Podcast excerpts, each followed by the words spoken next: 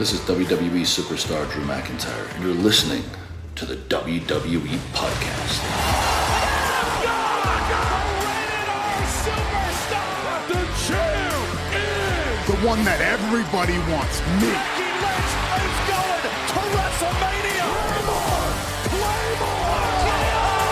Austin 316 says I just whipped your ass. Is my idol. You're gonna acknowledge me.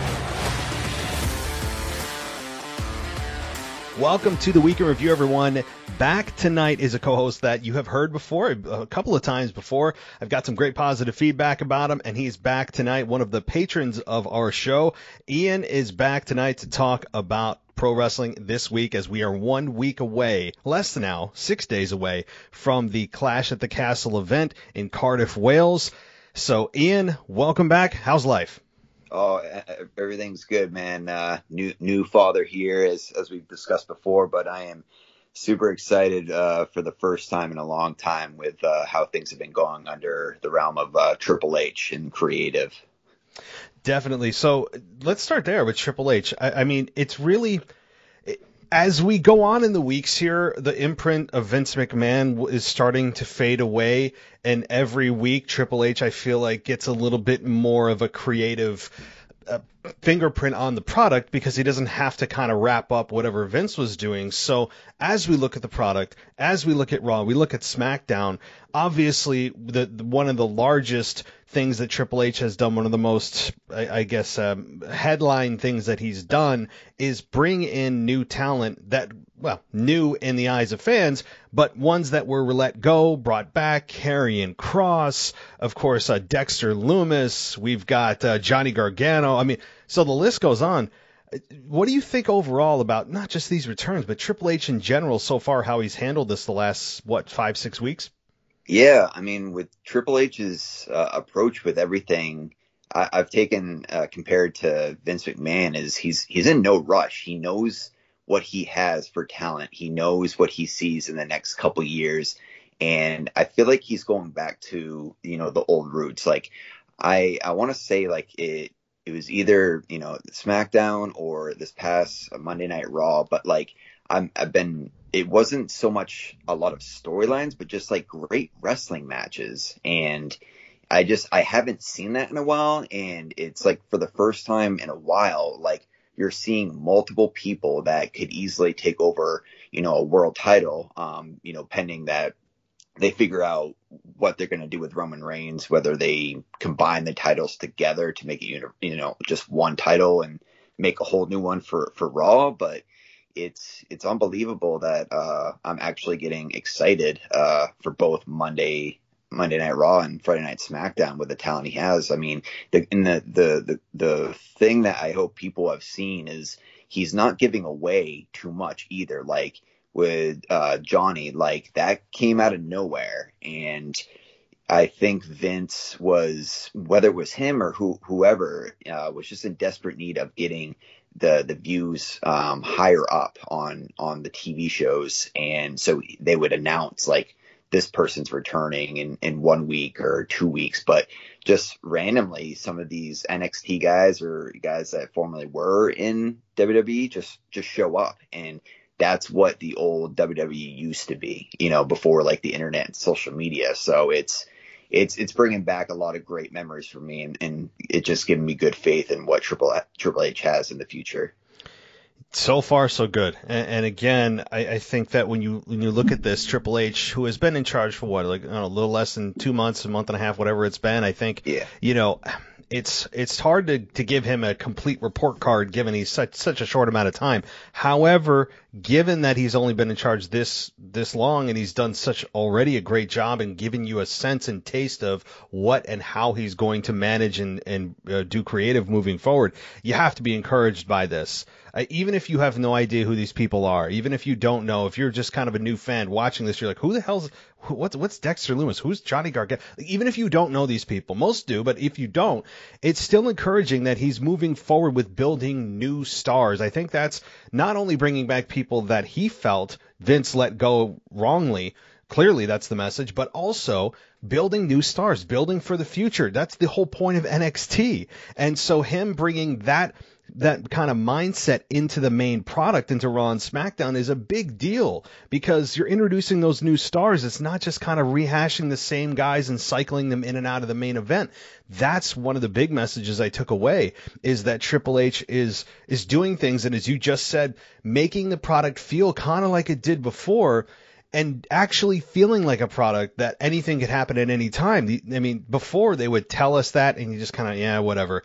Now it's starting to actually feel that way. So, yeah, I totally agree. Yeah, I mean, with with how Triple H has done so far, you know, sometime in, in the past, you know, especially with any professional sports, when you you have someone that was a former athlete and turned into a coach and a lot of times it doesn't work out. But in this case, it's really working out with Triple H with his experience because I think he's probably taking some of his experience from his own career and others where he's like, oh, that should have been, you know, done much better back in 2004. And this is a way to change it now in 2022. I think he might be you know, fixing some of his errors because I'm I'm sure he had some you know some pull back in the day, um, you know, being connected with the McMahons and all. Um, but uh, for example, you know, with with Dexter, I mean, that just like was just random like a week ago. Um, but there was like when I think it was AJ Styles, I, I don't know who he was facing, but there was no real follow up to it, nor you you didn't need one because like, like I said in the beginning, he's playing in the long game. Triple H is, is making he's building up these stories like where Vince, I think he just I don't know if he panicked or didn't think a, a story could play out for six months and he would shorten it for a month or two and it would just get choppy and would make no sense. Um, and I think we still need to allow uh, Triple H to you know, fix up, you know, some of the broken pieces that Vince McMahon left, um, which you can still see on, on a few uh, segments. But yeah, things are, are looking really good and promising for the young stars. And, you know, they, they really want, uh, from what I heard, uh, you know, you know, Triple H is not looking for these part timers anymore, especially champs too. Um, you know, that's why it gives me hope, you know, to, to see uh, you know a wrestler that holds any title and is available to to wrestle each week. It's it's getting ridiculous with some of these stipulations where you know they they work you know half the year. I mean, granted, I know it's a it's a long schedule, but if you're going to be you know the champion, you got to be there you know every week. It's a big responsibility. So.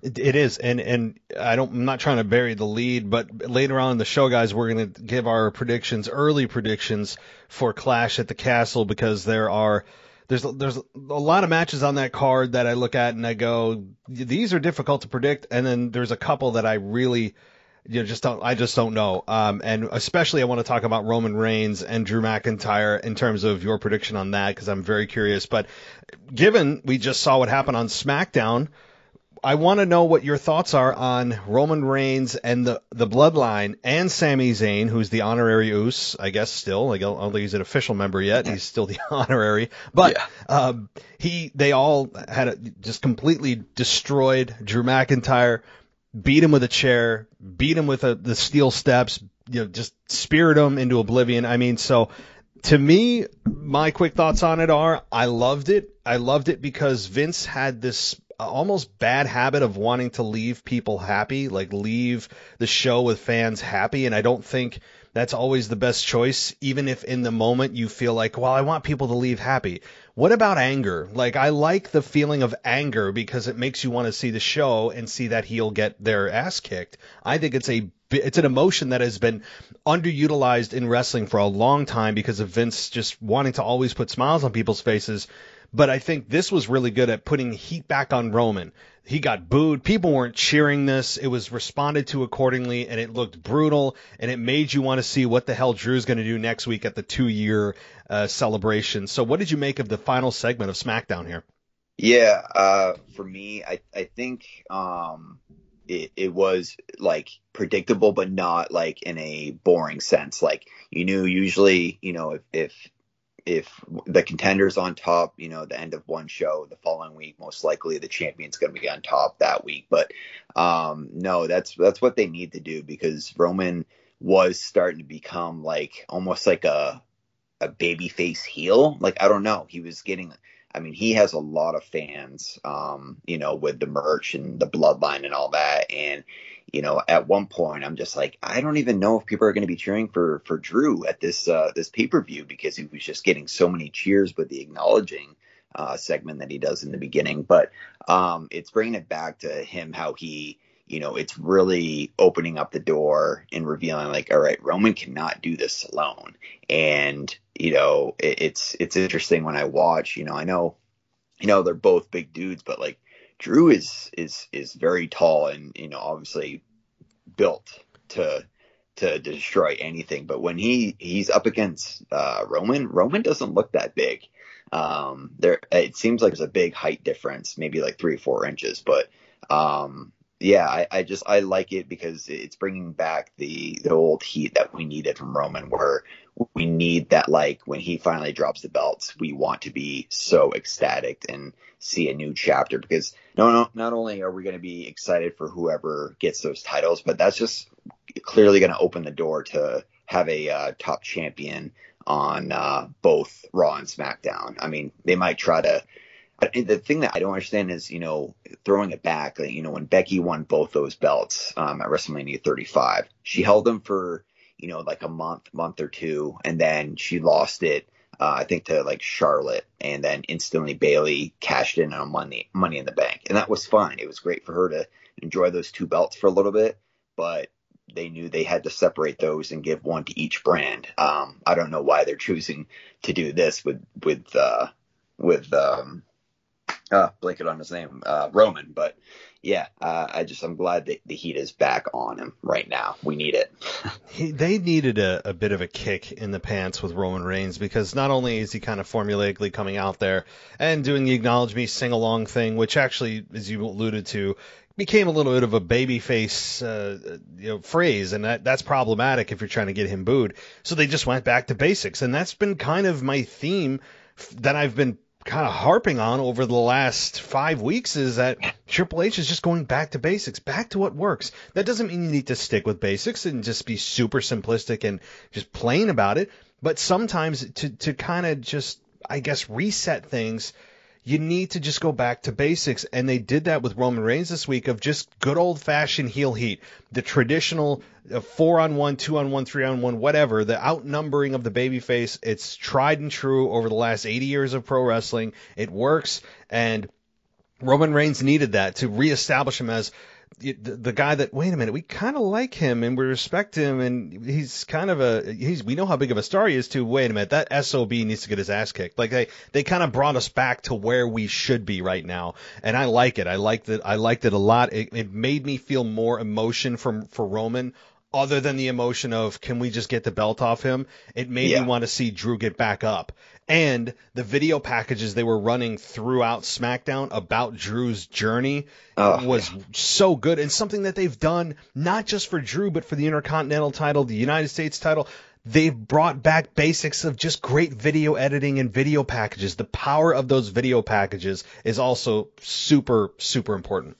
Yeah, like I mean even um going back to the SummerSlam, like I, I, I totally forgot. I can't remember the last time they did it, but um, it just reminds me of like I think maybe like WrestleMania 18 and stuff, but like uh, when they show like two competitors, they kind of do like their their kind of moves. They're like looking at each other, and then they their their faces like freeze. You know, before the matchup, they'll they'll show up the the lineup card. And they finally brought that back for SummerSlam, and I don't know why they ever took that away. Did you ever notice that?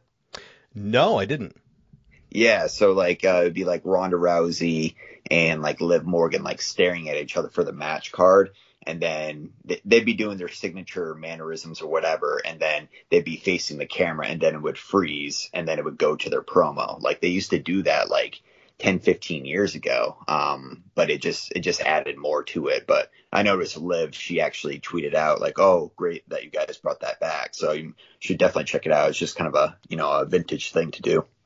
Triple H, uh, just small things that he's done production wise that are just not huge deals, just things that he's done with cameras that aren't in places they shouldn't be when something's going on and the camera has to run down the hallway to see what's going on and not just happenstance be in the room or be right there when things are happening. Makes things feel more organic and just kind of chaos and the cameras don't know which way to go and they got like that kind of stuff. The little things that subconsciously you don't think about until they start doing it and you're like, whoa, that's a nice touch. And we've just been so used to just camera angles being inside of cars with live feeds to the to the network somehow with people's heads being uh, put through. I believe Shane McMahon and uh, AJ Styles is most famously for me uh, Yeah. one of the ones that happened. Just god awful stuff like that that people just go, oh well, it's a, still a cool shot. I'm like, do you understand why it takes you out of the moment? Um, yeah. But like th- little things like that, just little production tweaks and this and that, that makes such a huge difference. And that's kind of been Triple H's MO so far is just not overhaul. It's a smart way to do it. Just let's try this. Let's introduce this person back. Let's just, you know, let them cut a promo. Let's have a great wrestling match and not overthinking, overproducing. I mean, who the hell knows what's going on in production meetings? But as a fan, I'm seeing stability. I'm seeing things that are easy to understand. I'm seeing, you know, wrestling on a wrestling show. And that's really what I love. Yeah, like I even uh this past Raw, I'm I'm pretty sure. Uh, correct me if I'm wrong, but I was like, can't remember the last time I actually heard the intro to you know. Each year they always have like a new song or something, but it was like the full intro of the Raw song. Usually, a lot of times it just goes right into you know a Raw segment, and it doesn't have that like sweet you know intro music with all the the highlights and stuff that that they used to. And I was like, oh, I haven't seen that in like a year or two, maybe after WrestleMania 35. And, uh, yeah, like you said, just little things like that, that I'm like, all right, you're, you know, these are, these are baby steps and Triple H is in no rush. He, he sees the big picture and he, he's not in a, a rush to, uh, you know, take the shortcut for any sort of reason. And at the same time, he's telling you what's coming next week. I mean, like this, we got an update on Kurt Angle. He, okay, he's going to be in Pittsburgh, but on SmackDown, they told us of what's coming on next week's SmackDown. They gave us like four segments on Yeah. SmackDown. The Ronda's final judgment, uh, Butch versus Ludwig Kaiser, New Day versus Viking Raiders in a Viking rules match, and then Roman's two year celebration. There might have been something else, but they gave us four, at least four that I can think of things that are going to be up for next week's SmackDown. So you're not just left wondering what they're going to do. They actually have a plan, and you're like, oh, cool. I get to tune in. Fans get to wonder what's going to happen. You get to speculate things that beforehand you might know one thing ahead of time. Oh, a contract signing is coming up. Like how many millions of those have we seen? So just like things like that, you're like, wow. you know, things Yeah. that just for whatever reason Vince McMahon tossed to the side, and you hear about ripping up scripts the day of the show, all that kind of crap.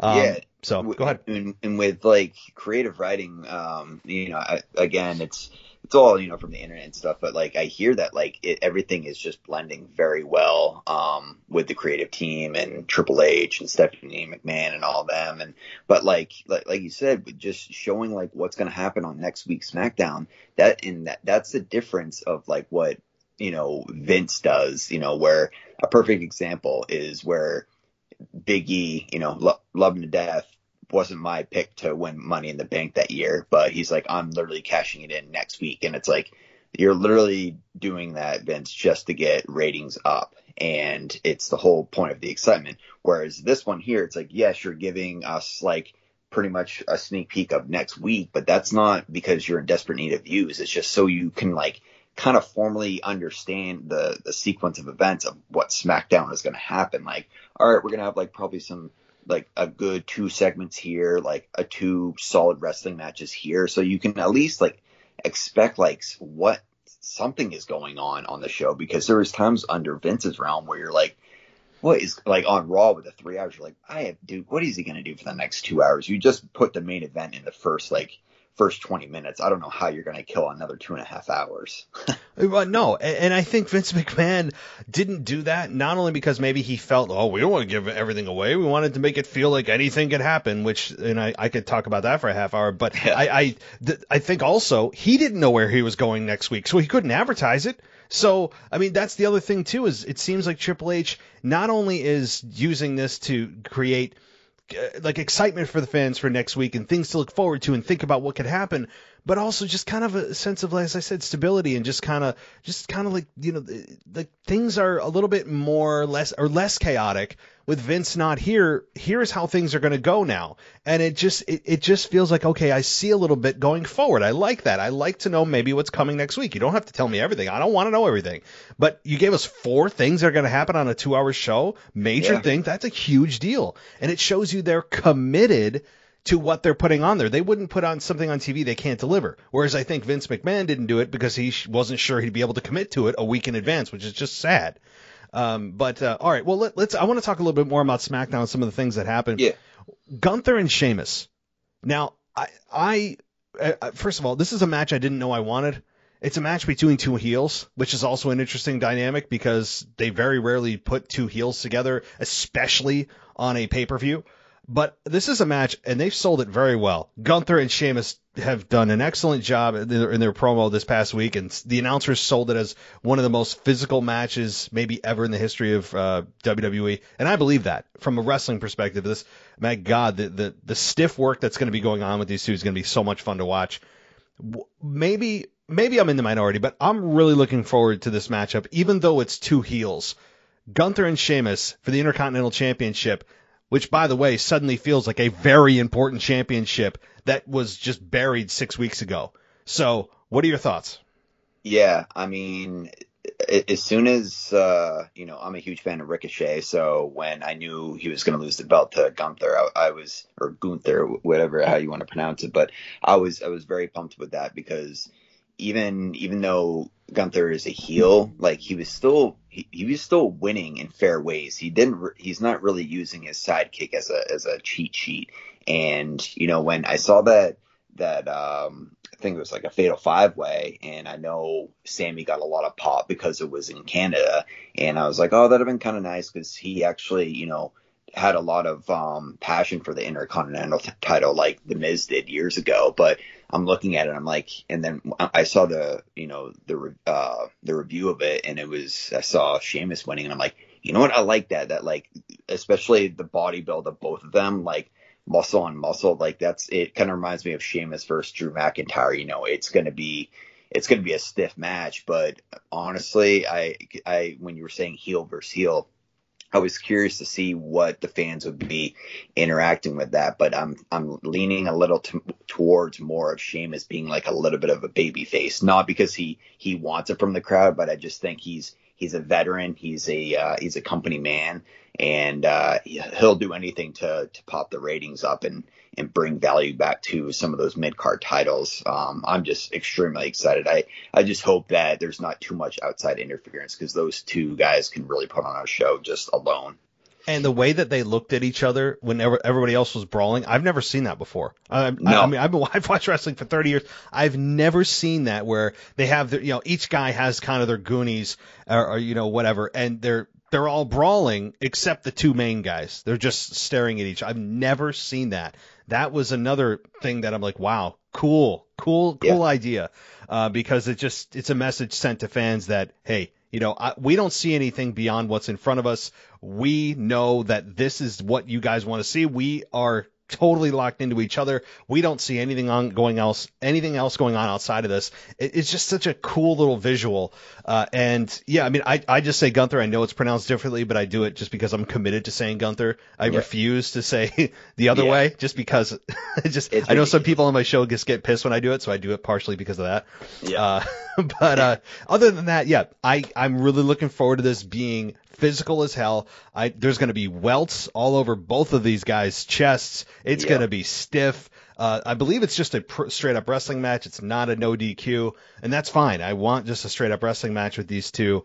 Uh, and boy, I, I think Gunther is is a future, not even question, future world champion. I mean, Gu- uh, Gunther is a guy that is he's got beyond the look. He's got the in ring ability. He even though he's new, he kind of feels like he says he is. He feels like a ring general. Even though I Yeah. know that's reserved for like, you know, guys that have been there 10, 15, 20 years. That's more of a kind of a locker room leader type of uh, uh, term or uh, title you give somebody. But it feels like he actually is. I don't know. Yeah, he he he seems like a, a seasoned veteran there, and um, you know, I, I definitely watched NXT, you know, when it was the black and gold uh, before it became 2.0. And even then I would kind of glance at the NXT UK and I would see this like massive guy, you know, formerly known as Walter. And I'm just like, all right, what's, uh, what's the holdup? Like this guy is a beast. Like bring him on the main show. And then I know they were kind of, uh, they wanted him to, to lose a couple pounds. Um, and, and he did, he got in really good shape and he just has, he just has that face, you know, that's like just a heel face and just straight up, just like I, I, I like those type of heels where he's like, yeah, I'm a bad guy, but like I don't care. I'm just here to fight. I want to just be the best, and he is going to be a future champion. Um, and that's why I I was really happy to see him have the the championship belt on him because usually with guys like that, uh, where you know they're going to be future main eventers, they they start out with a mid card uh, title, and uh, once they whenever he drops that, uh, I don't, you know, whenever he does, you know, the next thing he'll be doing is is going for uh, you know some main event type matches. I, I think it's going to be an amazing match. Like I, I if someone told me like I, I think the the match card's going to be loaded, but like I like that's that's a match that if you built that up for another couple weeks and you made that like the main event, I wouldn't be like you know wicked mad or anything like that because those two guys could really put on a show. I'm so uh, yeah no they have they can I think they will. And you, you know the way that this is being built is just so perfect. They're you know they, they haven't had any contact with each other. It's just the look. And fans are going to be forced to choose i would imagine who they're going to cheer for. And you're right. I think Sheamus is probably going to be default the babyface even though he's in a heel group and still heel because of the longevity of Sheamus because of the respect that's there where Gunther is well he's not new to WWE he's new to the main roster so th- this is a match I, I can't wait to see, um, and I, I, hope it delivers. But I ultimately think, spoiler alert, I think Gunther's probably going to retain. Uh, yeah. And I think that he's going to go on a long uh, Intercontinental Championship run. I, I wouldn't have him drop it, maybe even past WrestleMania. I, would yeah. probably have him hold it through like SummerSlam next year. Yeah. Um, but um, all right. So let's see what else happened here. This isn't one of the main things that happened, but you mentioned Ricochet and Corbin. Ricochet opened the show. I didn't expect that. I mean, no. That may have been the first time that Ricochet's opened the show, uh, and he won after hitting the shooting star press. Uh, the match was fine. I, I guess from me, the more pressing question is, what the hell is going on with Happy Corbin? I mean, he is on a hell of a losing streak and he has for the last two months been anything but happy Corbin. So I mean, he's always sour. He's now he's just angry. He's been like this for months though. The announcers are talking about how bad his attitude is. So are, is WWE keeping the name Happy Corbin as kind of a parody? Are we ready for another yet another character shift with uh, uh, Baron Corbin? Like I don't know exactly what is going on with his character, but for them to keep calling him Happy Corbin, he was at the beginning, being the, the you know, he won all these millions at Vegas, all that, and obnoxiously happy. And then just last couple months have just been, I, I don't know, maybe he's ready for a character change. I don't know what's going on, but what do you think? Yeah, I mean, he he had success obviously as as a GM and just being that that type of that villain, that heel, and you know, I, I think they really should have just stuck with, um, you know, when he was like, I forgot what they, what they called him, but he was just pretty much like homeless and, it, you know, kind of looked like he was going to be turning into like a baby face. Cause there was like, I think maybe on the show or just, you know, looking on the internet, there was like ideas of like how they could, you know, creatively change him to be like, all right, people have helped me out, you know, for so many months. I'm to, it could be a segment where someone's getting, you know, their butt kicked and he can come out and save them. And I don't know if the fans would get on it, but I felt like that was the closest he had because it's, there hasn't been any times besides, I think the Andre the Giant uh, Battle Royal where he's won that. Other than that, he hasn't won any titles. He hasn't done anything like really significant. So I, I mean, I, I liked him more when he just had a, uh, you know, more of a GM role, and that's what we are obviously missing. I think they he could go back to that um, because the other ones that we've had, it's just it's just been miserable. There's no authority anywhere. Hopefully, that's something that Triple H is going to be working on. But he, the whole Happy Corbin thing, it's just it's I I don't see what why he has a purpose to come out happy. He's on a losing streak. He might have like kayfabe money on him, but like he he's not doing anything at all. Like he got embarrassed at WrestleMania. He lost the Ricochet, where generally he probably would beat Ricochet in a one-on-one match. But, um, but yeah, I mean, the only good thing that came out of it was he, you know, a throwback, and he did like the world's strongest uh, slam on the Oh yeah. announcer table. I forgot about that spot, and they actually called it that. I'm like, Yeah. Mark Henry, is, is he aware of this? Yeah. I know, um, yeah. But um, yeah, I, I just with, with Happy Corbin right now. I mean, or Corbin in general, Baron Corbin. I, I think that the most significant accomplishment that he's ever had in his professional career is something that has nothing to do with WWE. How many times do they mention throughout his match? Or at least once per match, that he's a Golden Gloves boxing champion, right? Ugh. Like, how many times are we going to be told this? I'm like, that's a good thing when you're bringing somebody in, or occasionally once, you know, once every few months, or once every six to twelve months, whatever. But it's every time we see him that the announcers have to tell us he's a Golden Gloves boxing champion. I'm like, okay, like, but that, what has he done here? He's been here for how many years? Like, Yeah. it feels like ten years. And what has he done here? Okay, like that's a good that those are credentials you want for somebody who's new because then you learn a little bit about them and that kind of thing. But it, it just feels it's so weird. Are you, are you noticing this too? Like- yeah, th- I mean, they. I think sometimes they're just desperate to put anything on there to like. All right, maybe maybe it's for the new fans, but it's like we we know who this guy is. We don't need to hear his credentials repeated every week. And something where I'm like, for a guy that I don't know much about boxing, I don't know what that means. Like, I'm guessing you won some type of tournament at a you know semi-professional level, but it's like I'd rather hear more credentials of like clearly if you were like on the practice squad of like the the Colts, you know, you had a probably a decent college career. Like throw out a few things like, oh, he led his college team in tackles or whatever his position was. Like I'd rather hear stuff like that because that's more relevant. That's I'd be more if I was you know Corbin, I'd be more proud to hear those than the boxing. Yeah, like boxing's not that big in the United States. Like it's just not. No. Uh, MMA, like if he, if he was you know the UFC champ, you heavy UFC heavyweight champion, whatever, then sure. Like or even uh, what's the other uh, Bellator? Like if Yep. you're some some kind of UFC or um, um, MMA promotion, fine. But like boxing, it's like all right, yeah, I'm sure that was pretty badass, but like no one watches boxing. I'm sorry, like we nobody does. Uh, You know, outside after Mike Tyson left, like that's kind of it, right? I mean, oh well, I got Holyfield and or um, uh, Floyd Money Mayweather. Like you got these big stars that occasionally pop in and out, uh, Pacquiao and all that. But like outside of that, no one knows anything about boxing. So I don't know. I, I understand the purpose of them bringing it up, and I'm making probably a, mole, a mountain out of a molehill here, but it's just something I've noticed that I've never mentioned because it's just something I gloss over. But now it's getting to the point of like he's been Oh. here a decade. Can we stop talking about that? That means nothing to most of us.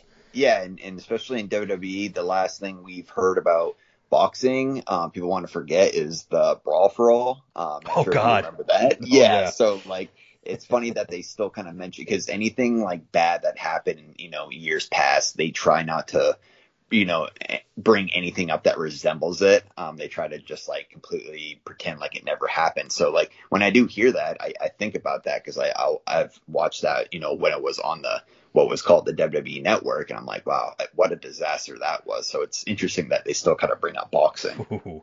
Yeah, anybody that has no idea what the hell we're talking about with a brawl for all, it happened in the late '90s. It was a like a shoot, a real uh, like put the gloves on and the guys actually try to knock each other out tournament, like real. Yep. And it ended up with shortened careers, screwed up uh, like long term uh, health issues. Like it was a disaster that Jim Ross actually admits was. I mean, even at the time, because they tried to have Doctor Death Steve Williams win, and like there's this whole thing. I won't give away the documentary, but there is, I believe, something on the network about the brawl for all uh, on Yeah. Peacock. It's uh, it's worth watching because it was a total disaster. I, I think it might be on um on Vice uh or like it, it could be Oh, on like Dark Side of the Ring. Dark Side of the Ring. Yeah, Uh, okay. But a lot of those are for free, so if anyone's listening, like you can easily access that on the internet for free.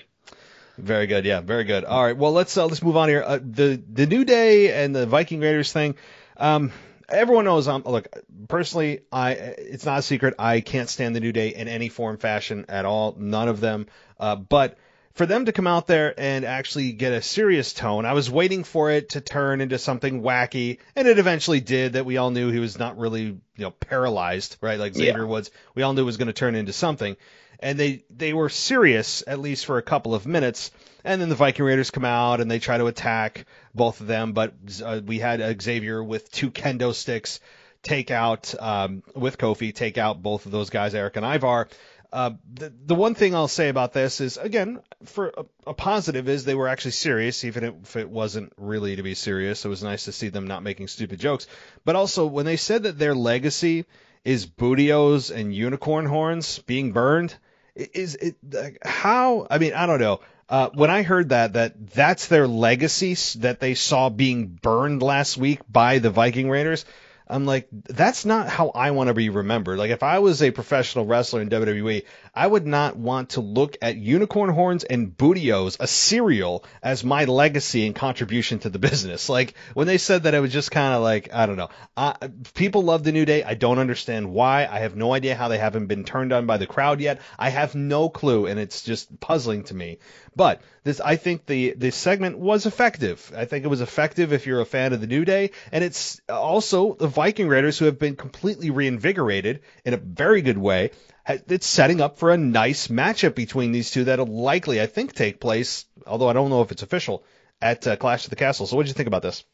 Yeah, I mean, uh, I'm right there with you. I am so so sick of the New Day. Um, you know, uh, I, I, hope uh, Big E is having a healthy recovery. But once that happened, I'm like, okay, like he's he's kind of the big star there. Like once he's done, and then Xavier was getting injured, I'm like, all right, you haven't heard much about them. Maybe like Triple H is fizzling them out, and it's just like I understand, like you know, it gets some of the young crowd and whatnot, but it's like I think all those fans that really enjoyed them, they're a lot older now. You know, this has been like six, seven years going on now, and it's just this isn't Nickelodeon. This isn't Disney. All right. Like it's, it, it's getting ridiculous. And the only time I really like probably enjoyed it was, you know, uh, Kofi, Kofi Mania, you know, when they had his back and everything like that. But after that, it's just, it's annoying to, it's kind of, uh, in my opinion, kind of disrespectful to look at like tag teams like the Dudley Boyz, Hardys, and Edge and Christian, and, and seeing that, you know, they had um, probably more tag team title reigns than they did. And I just felt like it was a lot harder to earn a tag team championship uh, back in the the late 90s, early 2000s. Um, but yes, I think it it will be a good good matchup. Um, it'll I think will uh, you know increase the value of the Viking Raiders. Um, but at the same time, I'd rather see the Viking Raiders like you know, they they should have squashed them after like two or three weeks and be done with it. But there, I'd rather see Viking Raiders first, even though there's no story to it. I'd rather see Viking Raiders versus uh, the Usos at the mm. the pay per view because that seems like their biggest threat now. Because, um, yeah, I'm just I'm ready for someone like and, and those guys are big and you know they they've improved when they went down to NXT and I'm I'm just waiting for a real challenge for uh, the Usos to to to defend those titles again.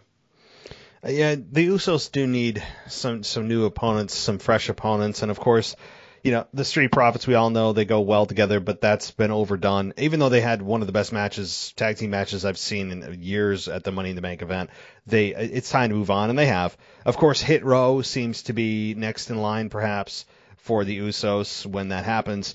But yeah, the the um the the Viking Raiders I don't think are in tag team contention yet the New Day and the uh, Usos we've seen a hundred million times. So yeah, I mean, definitely, I think that there needs to be some kind of new contender, new challenger for the Usos. But right now, the Usos are so tied up with Roman Reigns' business and taking out Drew McIntyre that that may take a back burner for just a little bit. But uh, all right, uh, so let's continue on here, just in the interest of time.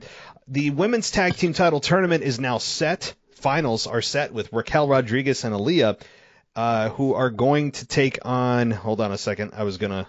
Uh, I lost my. Uh, do you know who it is offhand? While I scroll. Uh, Dakota Kai there you and go.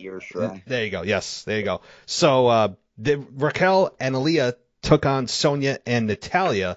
That's the match I'm looking at for that right to go to the finals in the women's tag team title tournament. So they will now face Bayley's two cronies of Io and Dakota on, I think it's Monday Night Raw, right? They said it's going to be on Raw. Yeah. Yep. Okay, so that's interesting, but uh, which is it's fine. Yeah. Um, so what do you think about this final? Are you looking at this going, huh, I was expecting it would be two different teams. You, were you, I mean, because that one bracket got changed like four times because of injury. Yeah. Um, but, uh, you, so go ahead. Oh yeah, I was just uh I was just kind of really bummed out because uh I was hoping it was going to be like when I first saw that I was like, all right, this faction they got to have the tag team belts on them. So I I kind of knew Bayley, you know, not spoiler alert, but not really, but you know Bayley's faction, the Dakota Kai and Io Shirai, they're they're going to take those titles, but it really should have been a showdown between those two and Alexa Bliss and um, Asuka. Even though they face each other, they should have faced each other for the titles, not for like the semi-finals. Um, and that could have been done, you know, at Clash of the uh, Clash at the Castle, and uh, but obviously they're still having that like six-man tag, which I just I don't know. I think that's still a waste of using Bianca. I know it's building up to something bigger, but it's like you still probably could have had her first title defense against maybe Bayley and have the tag team titles defended on there, or you know have the tournament finalized at Clash of the um, Castle. But yeah, I don't know. I mean, I was pretty pumped to see uh, those NXT superstars win it, but unfortunately, they uh, one of them got injured, uh, so they had to redo it. But uh, it, it, the one thing I, I hope that they'll bring up because I know like I know they like to uh, you know erase history from NXT or just stuff in the past, but like Raquel Gon uh, is it Raquel uh, Gonzalez or Yes. Rodriguez? Rodriguez. They, they change names all the time. Raquel and Dakota Kai, they were like partners, and Dakota turned her back on her. So like, there's some history there. So I, I hope they acknowledge that because that's the only thing that I'm kind of really looking forward to in that match. What about you? Well, yeah, th- that is something that if your best chance is if Triple H is in charge and he's in charge for him to remind the fans of that, and I think it's a good that's a good point to bring up, and I don't know if they'll they'll work on that or if they'll uh, use that as part of the promotional material. They may or may not. I won't be surprised or hold it against the uh, creative team if they don't, but there's a it's kind of low hanging fruit right there. I mean, why would you not want to make this feel like as big of a match as possible? Uh, but this matchup is fine with me. You know, I'm I, I you would imagine that the favorites are Dakota Kai Io Sky. You would imagine that they are given their brand new to WWE in terms of having in this group with Bayley at the uh, at, at the forefront. You'd imagine that they want to get gold. They want to establish them as a formidable team right away, and that's the smart money. But there's also a case to be made for Raquel Rodriguez and Aliyah. Aliyah is not the most exciting, I'll say that. Like Aliyah is just kind of generic wrestler X because they haven't done much character development with her at all. Yeah. But Raquel has had some really good matches, nearly beating Ronda Rousey for the women's championship just about a month ago. Uh, she, you know, she has made some noise in the gauntlet match. I think the, I don't know a few weeks a few weeks ago, she Yeah. beat like three women in a row, and then we, she ran into the buzzsaw of. Uh, of um, what's her name? Uh, the one that's I can't, I'm running out of names here. Um, um, gosh, what's her name? Uh, Natalya. Did- no, not Natalya. The one that's facing uh, Liv Morgan. oh my uh, God. Sh- uh, Shayna yeah, Shayna Baszler. Yeah, yeah. God, guys, guys, we're recording this. It's like you know nearly uh, 11 o'clock at night. So bear with us at the end of the day. We have kids that my our Yep. mind goes blank. But yeah, so Shayna Baszler is the one who beat Raquel. So Raquel Rodriguez, I think, has made some noise, and I would, you know, I wouldn't be shocked if they put the belts on those two. The smart money does, though, say Dakota Kai and Io Sky, based on the fact that they just debuted in this group with Bayley. Yeah, I mean, I think the the only way I would see them take it is um, for like you know Alexa Bliss and Asuka to kind of like distract or whatever. Just uh, so if they do lose, it adds more heat to the six man tag at Clash at the Castle. Because I feel like most of like I don't think there's going to be much attention towards that six man tag um, on Monday um, with that tag team title celebration. Um, but again, like I said, if I think if Raquel and um, the other one, again, I know we're blanking on names. We got we got dad brains right now. I know, Um, if they, it- yeah, if they if they win it, um, I think it's only because Alexa Bliss and Asuka distract and help them, just so Mm. it, it adds more spice to their six man tag match. Yeah, that's kind of a forgotten matchup at, at the event. I mean, Yeah. it, it's one of those that I was excited. I'm like, okay, cool. They're not going with, uh, we're not going with Bayley getting a Raw Women's Championship match right away. You know, uh, they're building to that. You know, th- with Bianca, they're going to probably do that at Extreme Rules, which I believe is the next event Yep. in October. I, I'm almost positive it's it's that, and then Survivor Series, and then yeah. So they're they're taking their time with that because they're going to milk that. That's probably going to be at least a two three month program. So I get why they're not doing it, but also at the same time, this is a big tag team matchup and it's barely being talked about. So they got some work to do in Monday Night Raw. But uh, all right, again, uh, let's continue on here a little bit quickly. Oh, as we were saying, with things that WWE is telling us are going to happen next week, here are two things I didn't even mention. Karrion Kross making his in-ring return next week. In-ring. In other massive breaking news, the Maximum Male Models will also make their in-ring debut against Hit Row next week. So there's two other things that are going to happen. New Day and Viking Raiders in a Viking rules match. I mean, they, they, there's like five, six things. Okay, so there was even more than I mentioned. So, uh, but before I get to next week, what do you think? I guess about maximum male models. I I don't want to spend a ton of time on this, but no. you know, I, there's Maxine and there's Max Dupree, right? I, get yeah. it, all that, and they're more of kind of the entertainmenty part of the show. I don't know. Do you have any thoughts on the maximum male models at all? No, not at all. I mean, um, I, I honestly, I, I could go. it would be just more negative, and it just wouldn't be PG on this on this podcast. So I'm just gonna leave it at that. All right, no, no, no, fair, think, fair. Let's hope they just get buried in like a couple weeks. it could be. Yeah, I'm very interested to see now that Vince isn't here. If Vince were here, these guys would be tag team champions like in two weeks. Oh but, yeah. You know, because he'd feel that that would be shock TV and it'd be hilarious. But oh. with, with Triple H now in charge, now I really do wonder. You're going to see what Triple H values in terms of the entertainmenty part of WWE. Like, what is he? What what what value? What part of the totem pole is this stuff to Triple H? So we're going to find out quickly what his thoughts are. But uh, what about Karrion Kross for you?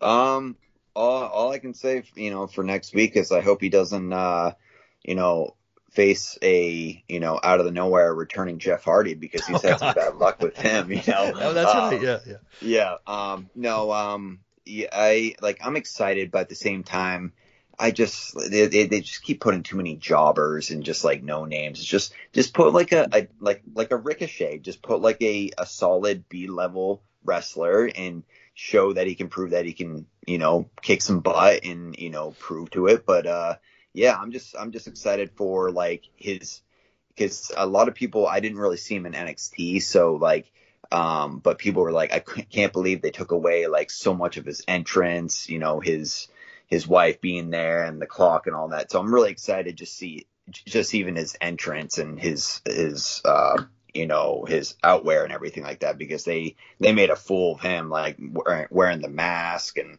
you know again trying to keep it PG but he looked like it was like almost like a sex dungeon like mm-hmm. one of those guards or whatever yeah. it's just but that that was a time where Vince was, I really think, just spitting in Triple H's face of you know all these NXT superstars. So, well, Vince felt like he had to put his touch on things that weren't broken, and now yeah. I think you're going to see a much smoother. While all won't work, I think a much higher percentage have a chance of just transitioning smoothly from NXT to quote unquote the main roster because Triple H, that was his brainchild, and that's the whole point of going to NXT to figure out who you are, what the character character you are, how to cut promos, and then all of a sudden you got to like blow it up because Vince feels that that's not going to work. I mean, so that's why you saw so many NXT stars fail. Karrion Kross obviously not his fault, being told what to do with the whole mask, mask, infamous mask thing. Yes, but uh, what about Roman Reigns' two-year anniversary next week? How do you not see Drew McIntyre interfering in this? I mean, like, right?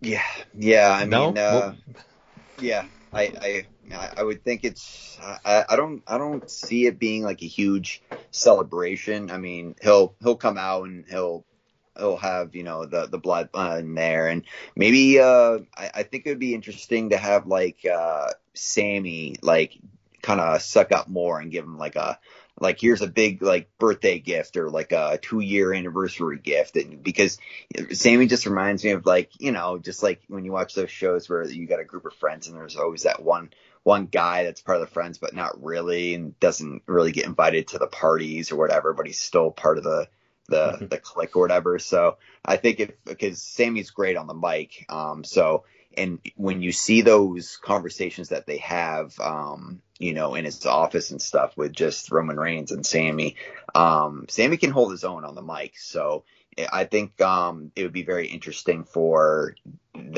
besides the typical like, oh, acknowledge him for two years. He's defeated these people. He's main evented this and that. Like we know that, but add a little bit of trickery, and uh, maybe Sami will just be trying too hard, you know, when um, you know when that happens. But yeah, I think um, you know uh, Drew will definitely come out and uh, wreak havoc. Um, the only thing I just get kind of nervous about is like you know uh, the the contenders that are going for the championship.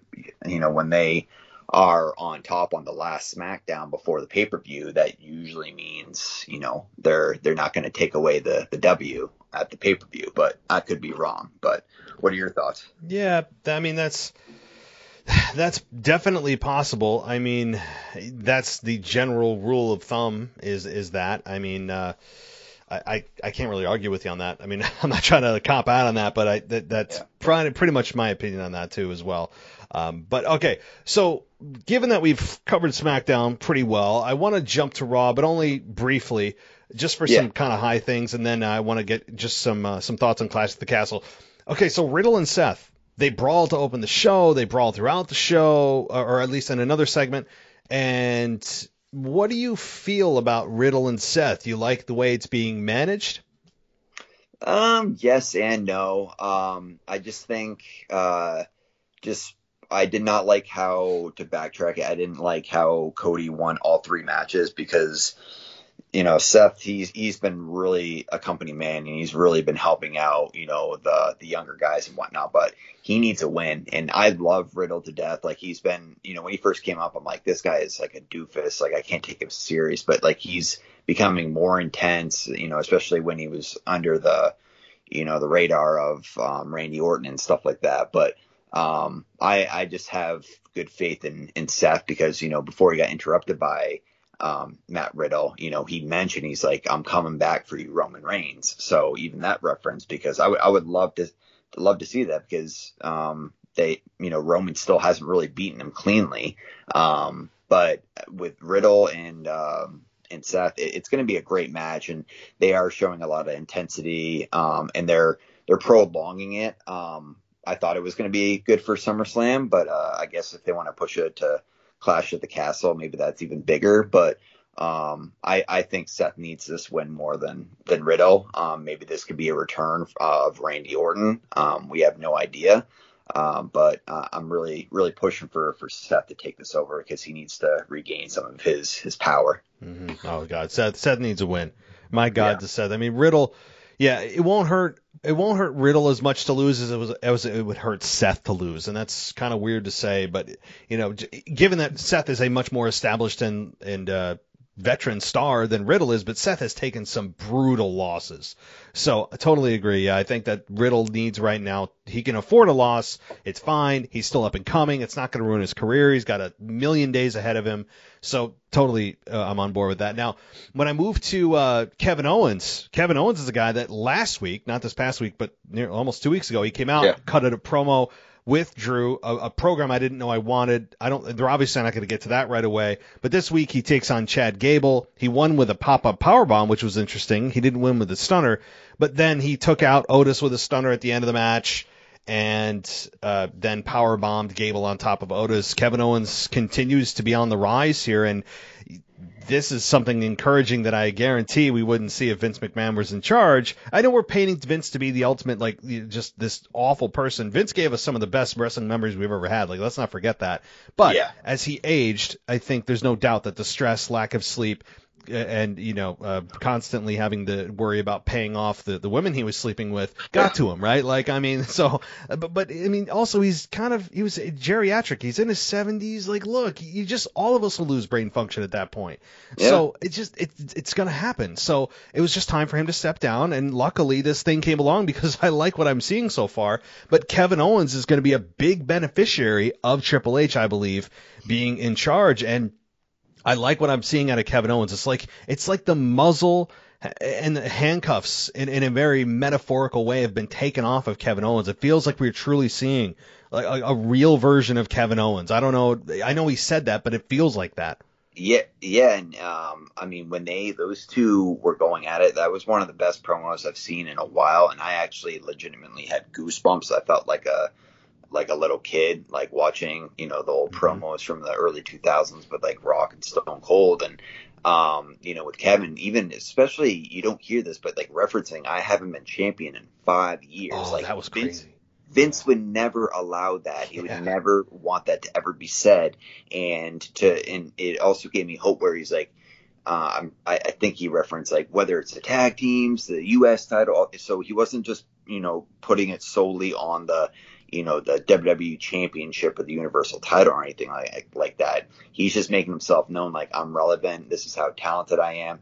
And and like we've said during this whole um, podcast, uh, we're going back to the roots and he's actually wearing some of his old gear like the like almost duct taped KO just keep fighting and he's he's like he's kind of like in that gray area of like heel and like baby face he's just like he just wants to fight and it, and I saw him kind of you know um high fiving a lot of fans and whatnot but he's he's always been one of my favorites um from the get go and plus that that was one of uh Triple H's like right hand mans too. So like I could see him you know putting him back in the mix. I mean or like I, I don't I don't know if it's been said but uh, creative could really do wonders by if Sami just feels unappreciated, having Sami and him reunite and take the tag team titles off the Usos because that would be a Oh. that would be a fun uh, you know tag team uh, champions right there. They could literally like Kevin Owens is kind of he's he's hiding he's under the radar but he's not. Like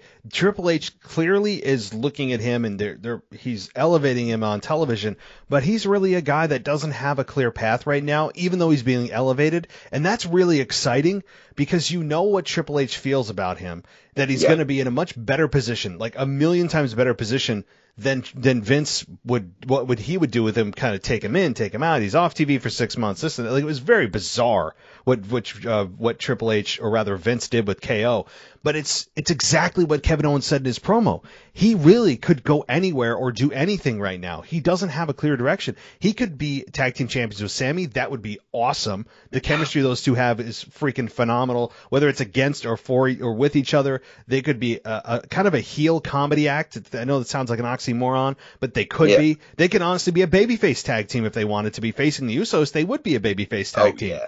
so like there, he could do that. He could absolutely challenge for the US title. If he transfers over to SmackDown he could be intercontinental like he could be world champ like he literally has everything at, at, at his disposal right at his disposal right now if they wanted to do that. So Kevin's in a really exciting place even though it's weird to say that given he doesn't have an actual direction. Uh, any comments on that before I ask you one more thing about Raw?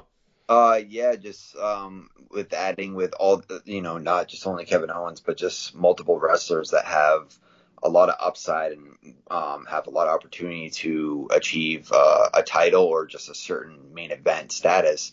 Um, that would be my only benefit to seeing, you know, the draft again this year, just mixing up, even though they, they go back and forth on Raw and SmackDown. There's really no like brand split, but like, I think that would be very interesting, uh, in mixing it up by, you know, actually doing this draft and seeing where people end up because then that can really heighten some storylines. Agreed. Yes, I, I do. I, I believe that, and I just hope that just maybe Triple H will take the brand split a little more seriously. Where in two weeks they just can't help themselves and put somebody on Raw and on SmackDown Yeah. and they're here and they shouldn't be, and all this nonsense. I mean, so it breaks down very quickly. So I, I understand the temptation and it, it's discipline on their part, but we'll see if they can follow through. All right, one one last final question on Raw, and then I want to get some very quick thoughts on the Clash of the Castle event. Is I'll just say the name Dexter Lumis.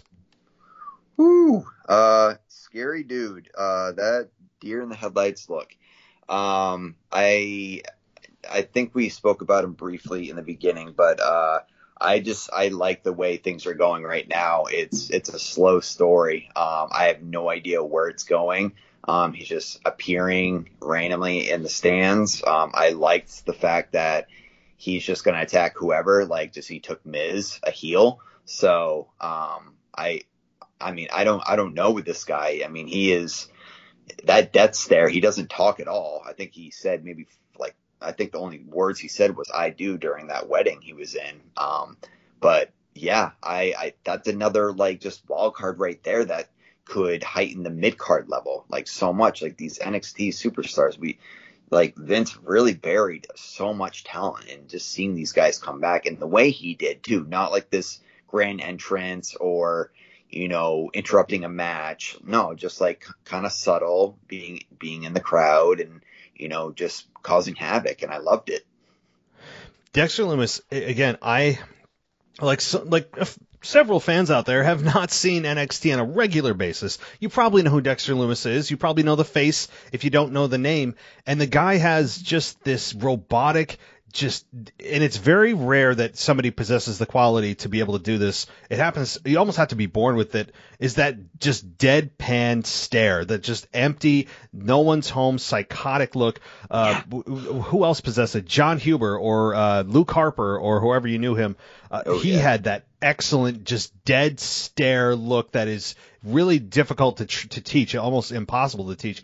So uh, that that's an absolute quality. The look of him, he looks like kind of a an '80s villain, like an '80s yeah. movie villain. That's just like you, know, you immediately look at him and you go, he this guy's a, a, a you know you want somebody to just, he's not somebody you want to look out for in, a, in an alley at night. Like he looks oh, like a genuinely scary, dangerous man.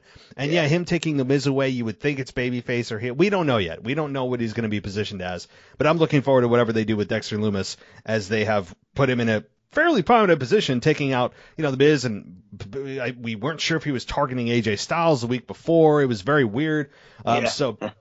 It, it, I, am on board for this, and yeah, totally on board. wherever it goes, I'm, I'm all on board with it. All right, well, Clash at the Castle. So I want to ask you. Uh, yep. I'm going to cut right to the chase. What happens with Roman and Drew? Who? All right, so um, you know, I, I feel like uh, I'm, I'm confident in this one, um, not just because of my, my picks in the last one, but I I I have a feeling Drew. I'm I'm really you know I was 50-50, which I know can seem like a cop out, but I'm I'm really leaning towards more Drew now, like 65-35. Um, you know they they've built this up for a long time. They have had Drew touring around, you know, outside the U.S., you know, for the last three, four months about this pay per view. Um, he hasn't been champion in a while. He he he saved you know the COVID era by being champion. He did not get to like the, only, the closest thing he was able to enjoy was celebrating the Royal Rumble when he won that. After that, everything was no one was around. And even when he had uh, that WrestleMania against Bobby Lashley, he lost. Like it's his time. He is showing that he continues like not only like with his talent and just his power, but like just m- making points where it's like like we're done with having these part-time champs that come like once a month. Like I'm sure he probably wanted to like refer to Brock Lesnar if he could have, but um you know, but the only thing for me is is the you know the Usos still have their tag team titles, and typically usually the lower card titles get you know get lost in a in a faction like that first. Um, but again, this also could be tricking me, and I'd still tip my hat off to Triple H, where he's his creative is so good that it's not pre- this predictable, and I'm and I'm picking Drew to win this one.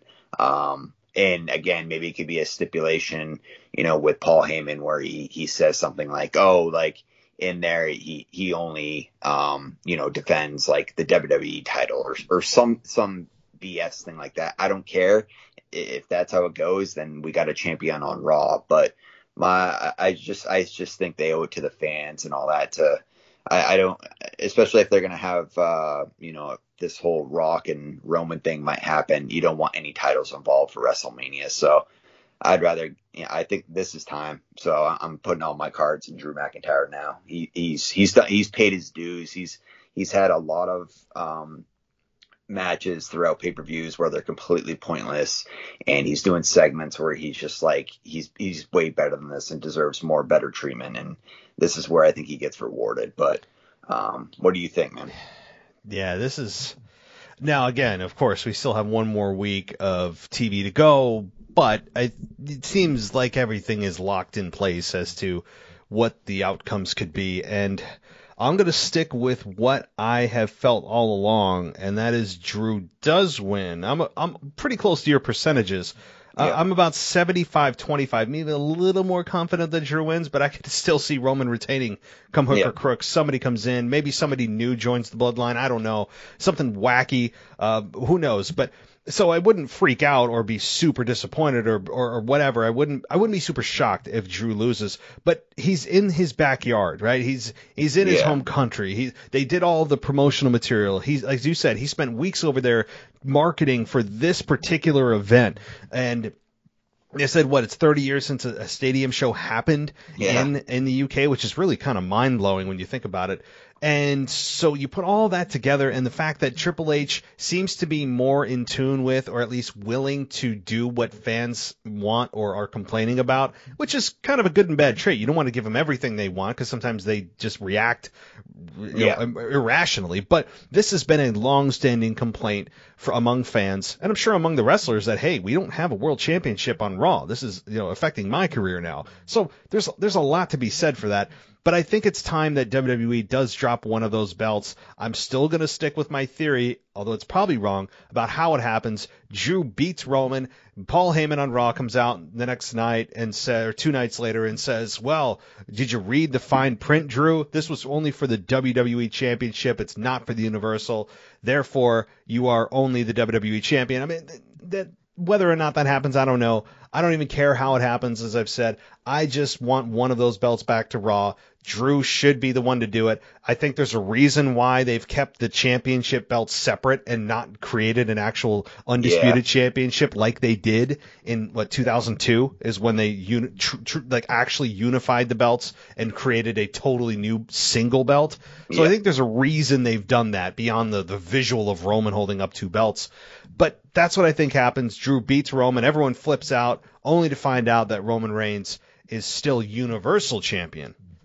Yeah, yeah, and um, you know, and and don't forget, I mean, um, you know, Theory could, you know, kind of do his false cash in, which, um, God, uh, gosh, I hope none of that happens again. But you know, it, it was it was nice. It felt like no one's maybe Brock did it once, but I can't remember last time someone was like kind of standing over Roman or just standing in the arena with both belts like held up in their hands, and that was Drew. And I was like, all right, that's foreshadowing, sort of like that. Um, uh, what was it? It was like a house show, and it was R- Roman versus like Brock or something, and it was at uh, what's the what's that um, arena in New York? Uh, Madison Square Garden. MSG, yep, yep. Yeah, and he like held the the two belts like over him with the steps, and that was just kind of foreshadowing what he was going to do like for WrestleMania. So, um, yeah, I I'm I'm really hoping Drew he he he's earned it. He's he's put in a lot of work, and